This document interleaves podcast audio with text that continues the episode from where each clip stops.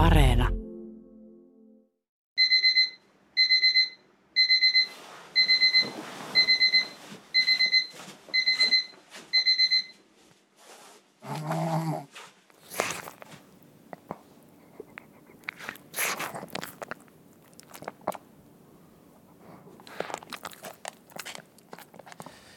Hertta ja Rauho ovat välillä varsin laiskoja otuksia. Kun herätyskello soi aamulla, he jatkavat makoiluaan, eivätkä osoita minkäänlaista kiinnostusta aamulenkkiä kohtaan. Lopulta he sitten alistuvat kohtalonsa ja lähtevät kanssani ulos, mutta unihiekat karisevat heidän silmistään vasta koirapuistossa. Siellä he sitten intoutuvat riehumaan, painimaan ja ravaamaan ympäriinsä, mutta tällä kaikella rehkimisellä on hintansa – Molemmat nimittäin painuvat takaisin pehkuihin heti, kun pääsemme takaisin kotiin. Rauha menee yleensä jatkamaan uniaan sohvan alle ja Hertta puolestaan asettuu sängyn jalkopäähän. Välillä olen vitsailut, etteivät koirat mene takaisin untemaille, vaan alkavat meditoida.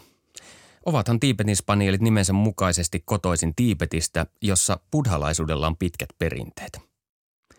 Vaikka ajatukseni Hertan ja rauhan aamumeditaatiosta onkin vitsailua – se ei ole kaukaa haettua. Tiipetin spanielit ovat tiipetiläisessä kulttuurissa pyhiä koiria.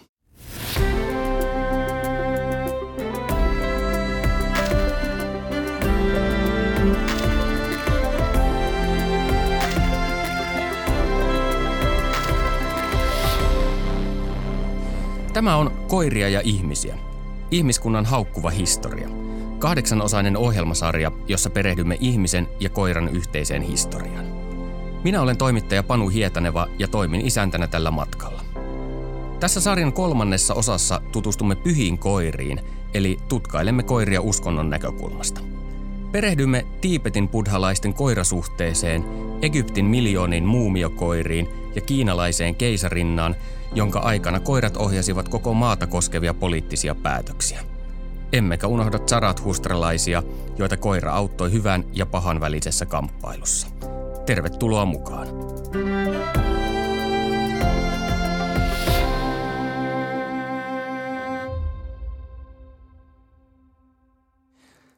Neljä vuotta sitten aloimme tyttöystäväni kanssa haaveilla koirasta ja etsiä rotua, joka sopii elämäntyylimme. Koiran täytyisi olla pieni, koska asumme kerrostaloasunnossa – Olemme myös mukavuuden haluisia ja varsin kiireisiä ihmisiä, joten emme ehdi viettää tuntitolkulla aikaa koiran kanssa lenkkipolulla. Etsimme siis rotua, joka ei tarvitse paljon liikuntaa. Lisäksi halusimme ihmisrakkaan ja kiltin koiran, joka pitää rapsutuksista. Tyttöystäväni ehdotti Tiipetin spanielia, koska sellaisia oli ollut hänen lapsuuden kodissaan. Tyttöystäväni myös uumoili, että ne ovat ominaisuuksiltaan juuri meille sopivia. Laiskoja, kilttejä ja pieniä. Itse puolestani pidin Tiipetin spanieleiden historiasta. Useissa kirjoissa nimittäin kerrotaan, kuinka munkit ovat pitäneet Tiipetin spanieleita lemmikkeinään Tiipetin vuoristoseutujen luostareissa.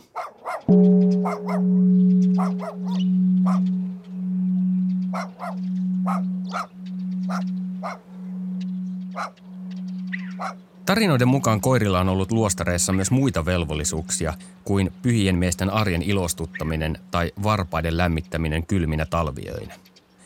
Tiipetispaneeleita on pidetty vahtikoirina. Ne ovat kiipeilleet kallioilla ja ilmoittaneet haukkumalla, kun luostarin on saapunut odottamattomia vieraita. Kuusikiloinen Tiipetin spanieli ei tietenkään kykene karkottamaan rosvoja, joten avuksi on tarvittu toinen koira, eli Tiipetin mastiffi. Tiipetin mastiffi on jopa 80-kiloinen roteva karvakasa, jolla on rotukuvauksen mukaan suuri sisäinen tarve vartioida. Esimerkiksi juuri luostarin pihapiiriä.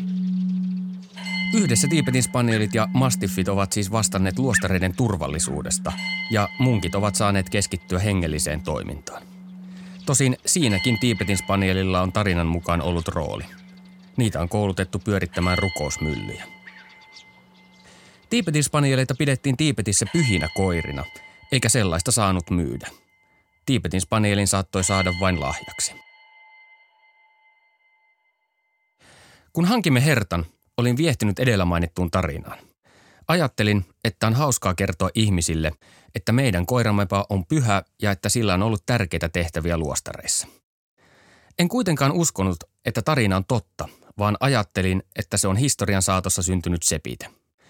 Uumoilin, että tarina on peräisin viktoriaanisen ajan Britanniasta, jossa Tiipetin spanieleita alettiin ensimmäisen kerran jalostaa Euroopassa. Britanniassa Tiipetin spanieleita ryhdyttiin myös virheellisesti kutsumaan spanieleiksi, vaikka koiralla ei ole spanieleiden kanssa muuta yhteistä kuin silkkisen pehmeä karvopeite ja roikkuvat korvat. Oletin, että tarina Tiipetin spanieleiden historiasta on markkinamiesten hengentuotos, koska uutta rotua on helppo myydä hyvällä tarinalla. Olin kuitenkin väärässä. Tiipetin spanieleilla on todistettavasti ollut erityinen suhde Tiipetin buddhalaisiin munkkeihin ja luostareihin. Antakas kun kerron hieman tarkemmin. Törmäsin verkossa tibis.net verkkosivustoon, joka on levittänyt netissä Tiipetin spanieleiden ilosanomaa jo vuodesta 1996. Sivuston syövereistä löytyy muutaman vuoden takainen haastattelu, jossa Gonzar Rinpoche niminen laama, siis tiipetiläinen uskonoppinut, kertoi tiipetiläistä koiraroduista. Hän vahvisti monet koirakirjojen Tiipetin spanielitarinat todeksi. Kyllä, Tiipetin spanielit asuvat luostareissa, kiipeilevät vuoristossa ja ilmoittavat haukkumalla, kun luostarin saapuu vieraita. Ja kyllä, Tiipetin spanielit osallistuvat rituaaleihin. Laama kertoi myös, kuinka lumileopardit pyydystävät luostareiden koiria ja kuinka Tiipetin spanielia suuremmat koirat suojelevat ihmisiä näiden eläinten hyökkäyksiltä. Mutta kiinnostavinta hänen haastattelussaan olivat ajatukset buddhalaisuudesta, tai oikeastaan buddhalaisuuden ja koiran suhteesta. Ensiksi Rinpoche korosti, että buddhalaisten mukaan koirat ovat pyhiä, aivan kuten kaikki muutkin elävät olennot. Lisäksi koirat osallistuvat samsaraan, elämän kiertokulkuun, saman tapaan kuin ihminenkin.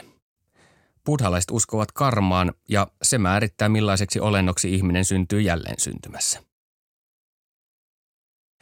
Rinpoche pitää kuitenkin epätodennäköisenä, että munkki syntyisi uudestaan koirana, koska munkit elävät hurskasta elämää.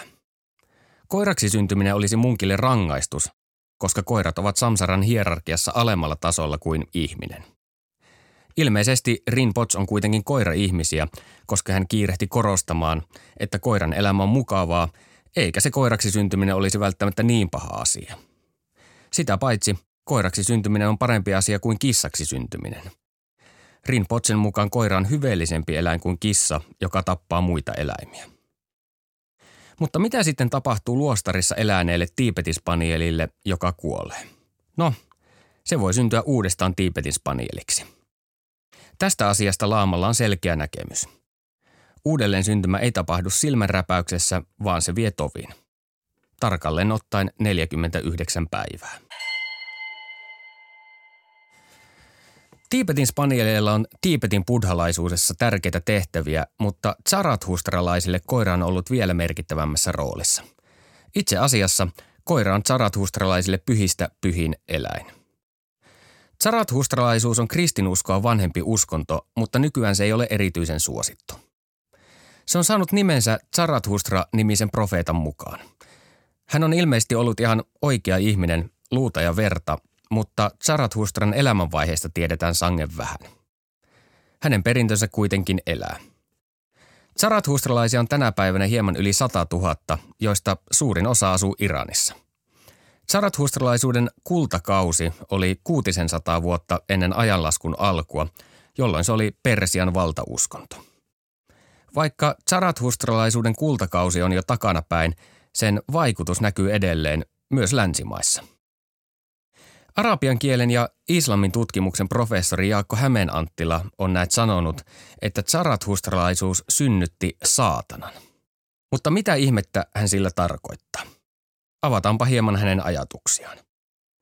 Zarathustralaisuuden ytimessä on dualistinen maailmankuva, eli hyvän ja pahan jatkuva kaksinkamppailu. Kuulostaako tutulta? Niinpä, Zarathustralainen symboliikka siirtyy ensiksi juutalaisuuteen ja lopulta kristinuskoon, jossa saatana riivaa milloin Jeesusta, milloin Jumalaa ja milloin tavallista kuolevaista. Ja tässä hyvän ja pahan välisessä kamppailussa koiralla on ollut zarathustralaisten mukaan tärkeä tehtävä. Zarathustralaiset nimittäin ajattelivat, että koirilla on yliluonnollinen kyky. He uskoivat, että koira kykenee karkoittamaan pahoja henkiä – ja erityisen hyvin koira osaa häätää nasunimisen hengen. Tämä siivekäs ja kärpästä muistuttava henkiolento saapui lentäen paikalle ja saastutti ruumiin, kun ihminen oli kuollut. Tilanne aiheutti tietenkin sarathustarilaisille päänvaivaa. He nimittäin pelkäsivät, että nasun levittämä sairaus tarttuu kuolleista myös eläviin ihmisiin.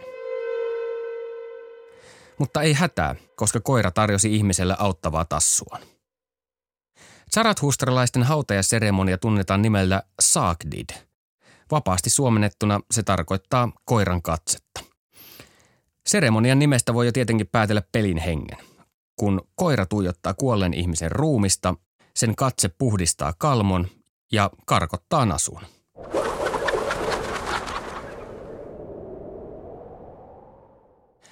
Koska koiralla oli tärkeä rooli Zarathusтрalaisten hengellisyydessä, koiraa pidettiin kuin kukkaa kämmenellä. Zarathustralaiset myös pelkäsivät, että kaltoin kohdeltu koira, siis pyhä eläin, voi kuolemansa jälkeen kostaa pahat teot ihmiselle. Zarathustralaisten pyhissä teksteissä onkin määritelty kovia rangaistuksia niille, jotka kohtelevat huonosti koiraa. Luvassa oli ajan henkeen raipan iskuja.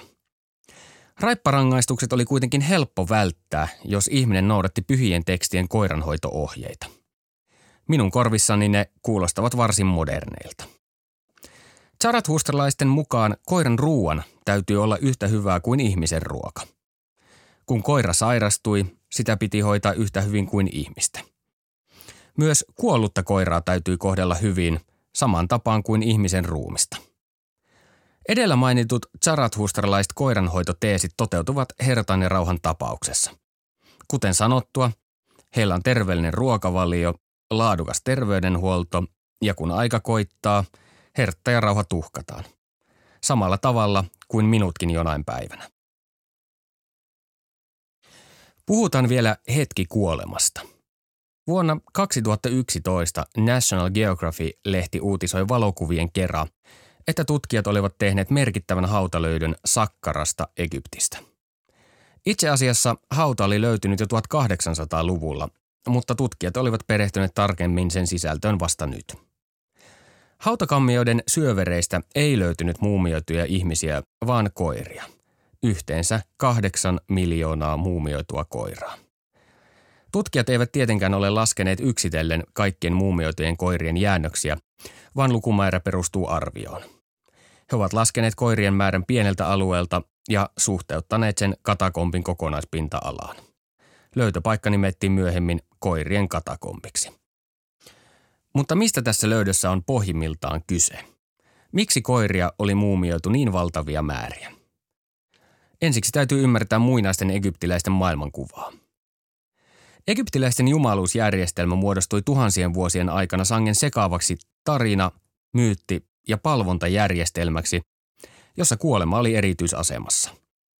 Itse asiassa niin erityisessä, että Egyptiä on kutsuttu maaksi, joka rakasti kuolemaa – tai oikeastaan kuoleman jälkeistä elämää.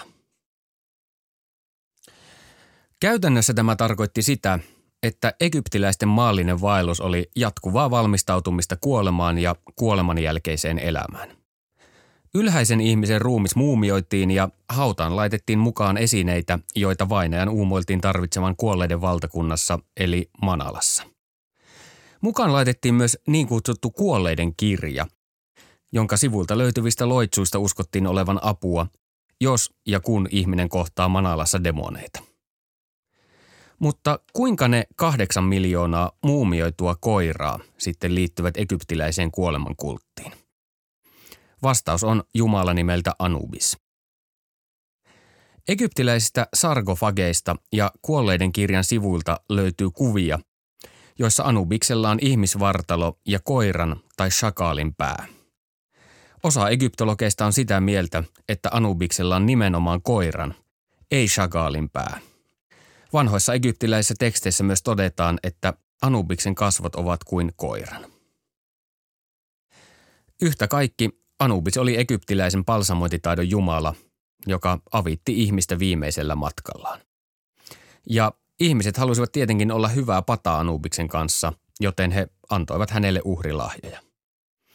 Todennäköisesti ne kahdeksan miljoonaa muumioitua koiraa olivat uhrilahjoja juuri Anubikselle.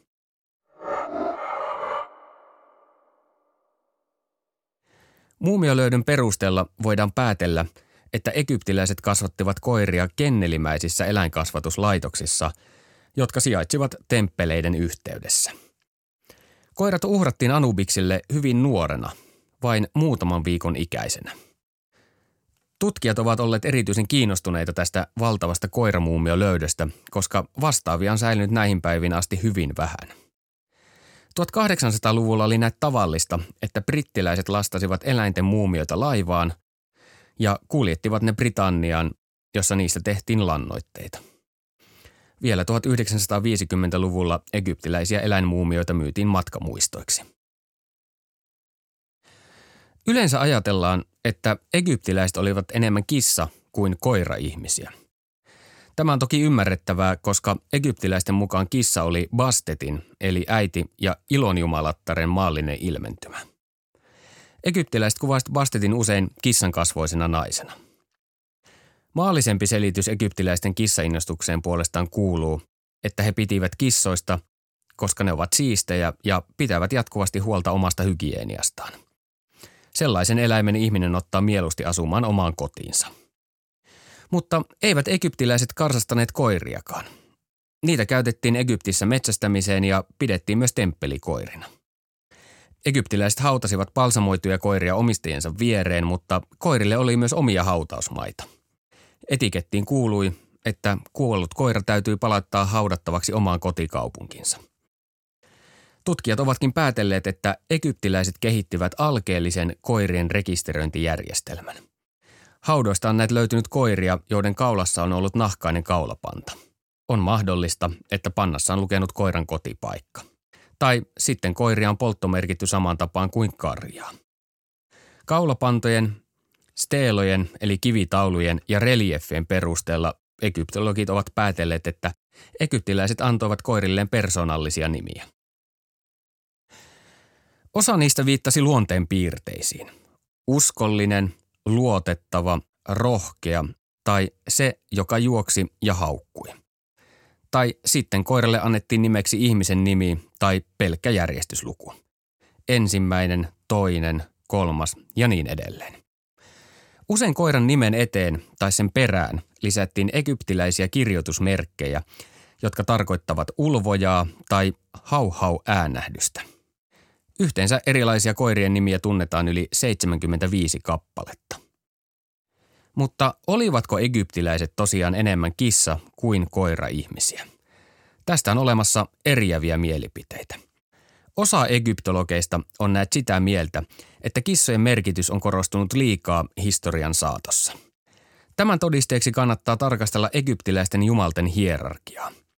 Kissajumala Bastet oli egyptiläisille tärkeä, mutta koirankasvoinen Anubis oli vieläkin tärkeämpi, koska se auttoi ihmisiä matkalla Manalaan. Anubiksen merkityksestä kertoo paljon se, että sille oli omistettu oma kaupunki, johon saapui vuosittain tuhansia pyhin vaeltajia. Kaupungin kreikankielinen nimi oli Kynopolis, joka tarkoittaa koirakaupunkia – sen asukkailla oli velvollisuus ruokkia koiria ja koiran satuttamisesta seurasi rangaistus. Mutta miksi kissan rooli on sitten ylikorostunut? Tähän kysymykseen ei ole löytynyt yksiselitteistä vastausta, joten ehkä kyse on vain sattumasta.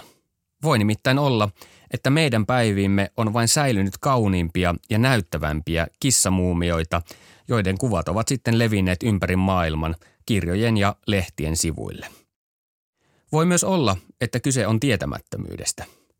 Ihmiset uskoivat nimittäin pitkään, että Anubiksen kasvot ovat sakaalin kasvot, eikä koiramuumioiden yhteyttä Anubikseen ymmärretty. Tai sitten egyptologeissa on vain ollut enemmän kissa kuin koira-ihmisiä.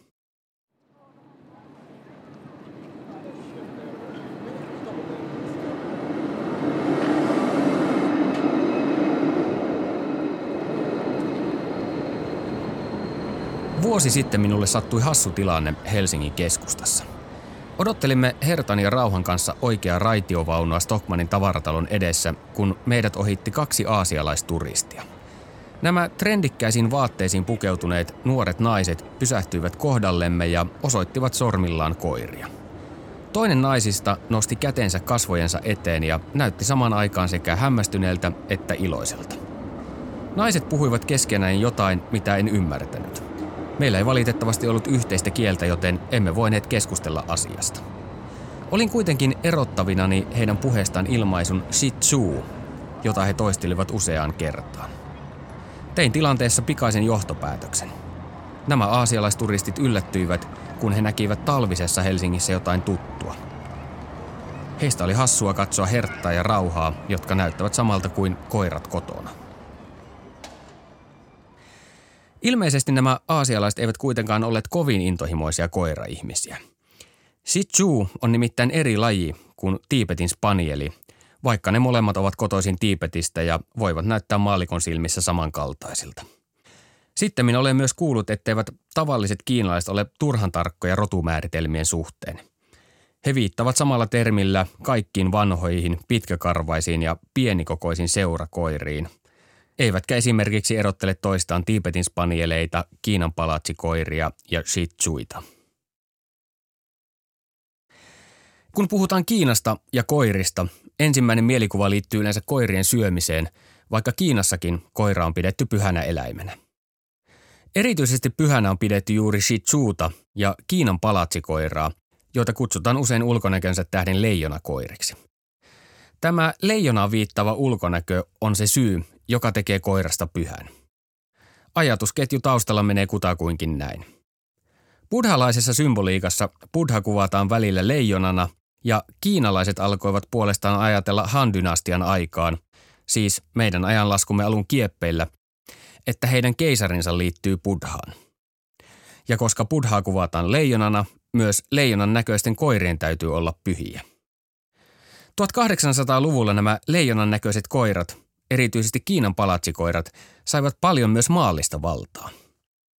Erityisesti koiriin luotti vuonna 1835 syntynyt ja vuonna 1908 kuollut leskikeisarinna Shi.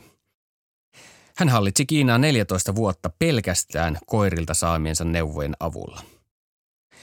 Shillä oli satoja Kiinan palatsikoiria ja sekalainen sakki buddhalaisia pappeja, astrologeja, selvänäkijöitä ja ennustajia – jotka tulkitsivat koirien käytöksestä ja ulkonäöstä tulevaisuutta.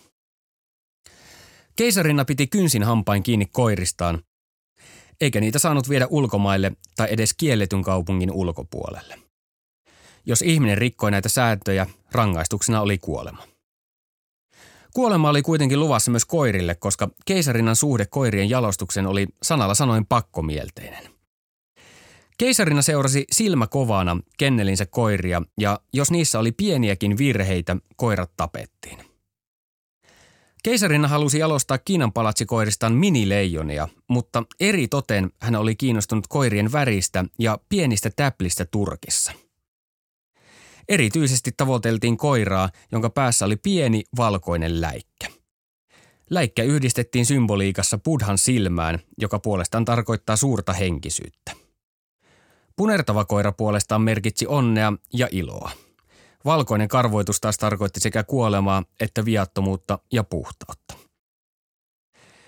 Erityisen tärkeitä keisarinnalle olivat kuitenkin moniväriset koirat, joita kutsuttiin kukkaisiksi. Tällaiset kukkaiskoirat olivat tarpeellisia majesteetille, koska juuri niiden kasvojen väristä ennustettiin tulevaa. Xi hallitsi Kiinaa aikana, jolloin maata ravistelivat poliittiset kriisit joissa Kiina kamppaili länsimaalaistumista ja modernisoitumista vastaan. Keisarina oli konservatiivi ja halusi pitää kiinni vanhasta kiinalaista kulttuurista. 1800-luvulla Kiina kuitenkin hallitsi hetken aikaa toinen keisari, joka modernisoi maata rivakasti. Hänen uudistuspolitiikkansa kesti kuitenkin vain sata päivää, koska vanhoillinen keisarinna suoritti palatsivallan kaappauksen ja asettui taas itse vallan kahvaan. Keisarina tosin empi tovin vallankaappauksen tekemistä, mutta sitten hänen lempikoiransa, Jadenapi nimeltään, riensi apuun. Keisarina sai näet tietää, että koira oli synnyttänyt vain yhden pennun, kellertävän naaraan, jonka päässä oli se valkoinen täplä. Ennustajat muistuttivat keisarinnaa siitä, että numero yksi tarkoittaa varmistettua ja taattua. Keisarinna tulkitsi tilanteen tarkoittavan sitä, että Naaraan, siis keisarinnan itsensä, täytyi hallita Kiinaa yksin. Vallankaappauksen jälkeen keisarinna jatkoi valitsemallaan konservatiivisella tiellä ja luotti päätöksenteossa edelleen koiriin. Tämä ei kuitenkaan tuonut rauhaa maahan. 1800- ja 1900-lukujen taitteessa Kiinassa syttyi niin kutsuttu boksarikapina, jossa boksareiksi kutsuttu vanhoillinen kansanliike alkoi taistella länsimaalaista liittoumaa vastaan. Boksarit uskoivat, että he kykenevät peittaamaan vihollisen yliluonnollisten voimiensa avulla. Keisarinna yritti aluksi tukahduttaa kapinaa, mutta ei sitten lopulta tiennyt, tulisiko hänen tukea sotaa länsimaista hapatusta vastaan vai ei. Pattitilanteessa hän kääntyi jälleen pyhien koirien puoleen. Yksi hänen lempikoiristaan, kukkainen Anka, synnytti kolme pentua, kaksi punertavaa ja yhden keltaisen. Kaikilla pennuilla oli päässä valkoinen täplä, mikä on erittäin harvinainen yhteensattuma. Pennusta tehtiin tulkinta, jonka mukaan Kiinalle ja sen hallitsijalle on luvassa iloa ja menestystä. Tämän innoittamana Kiinan armeija liittyy sitten boksareihin, mutta lopputulos ei ollut toivottu. Ulkovallat saapuivat Pekingiin ja ryöstivät kielletyn kaupungin. Taistelut meinasivat koitua lopulta myös pyhien koirien kohtaloksi. Keisarina pakeni palatsistaan muutaman suosikkikoiransa kanssa ja määräsi loput tapettavaksi. Kävi kuitenkin niin, ettei tappokäsky kulkenut keisarinnan tädille, joka piilotteli palatsin syövereissä viiden koiran kanssa – kun liittoman joukot sitten rynnivät huoneeseen, keisarinnan täti teki itsemurhan. Koirat jäivät kuitenkin eloon ja valloitteet ottivat ne itselleen. Myöhemmin ne vietiin Britanniaan, jossa ne päätyivät aristokraattien lemmikeiksi. Yksi annettiin lahjaksi itselleen prinsessa Victorialle. Pari vuotta myöhemmin vielä kaksi muuta Kiinan palatsikoiraa onnistuttiin salakuljettamaan Kiinasta Britanniaan. Tänä päivänä käytännössä kaikki eurooppalaiset Kiinan palatsikoirat ovat sukua näille seitsemälle koiralle.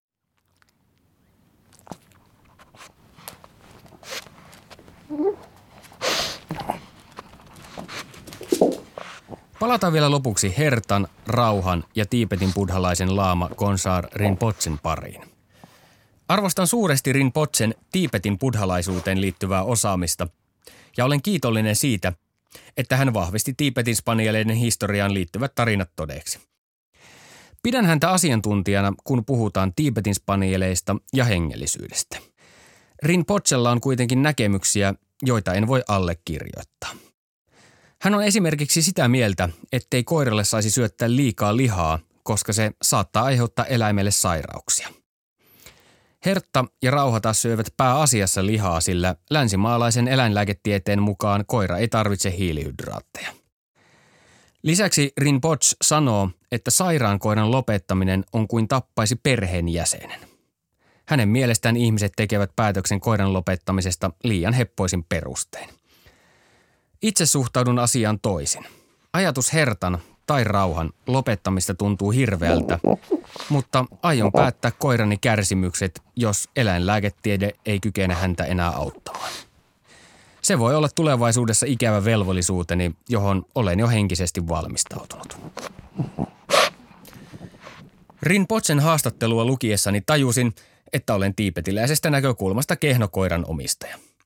En ole huomioinut lainkaan hertan ja rauhan henkisiä tarpeita. Minun pitäisi ottaa koirat mukaan rituaaleihin, rukouksiin ja toistella heidän seurassaan mantroja, koska tämä edistäisi koirien henkistä kasvua ja tekisi heidän elämästään parempaa. Myönnetään. Olen itse asiassa epäonnistunut. En toistele hertan ja rauhan seurassa mantroja tai suorita rituaaleja. En lue edes isä meidän rukousta, joka olisi luterilaisessa maassa varttuneille luontevampi hengellisyyden muoto kuin buddhalaisuus. Toivon, että Hertta ja Rauha ovat saman tapaan maallistuneita kuin omistajansa. Ehkä tarjoamani yltäkylläisyys ja materiaalinen hyvinvointi korvaavat sen tyhjön, jonka olen laiminlyönnilläni aiheuttanut Hertan ja Rauhan henkiseen elämään. Toivon, että he arvostavat enemmän luomukanasta valmistettuja herkkupaloja, design-talvivaatteita ja hampaiden harjausta kuin henkistä kasvua, vaikka pyhiä koiria ovatkin.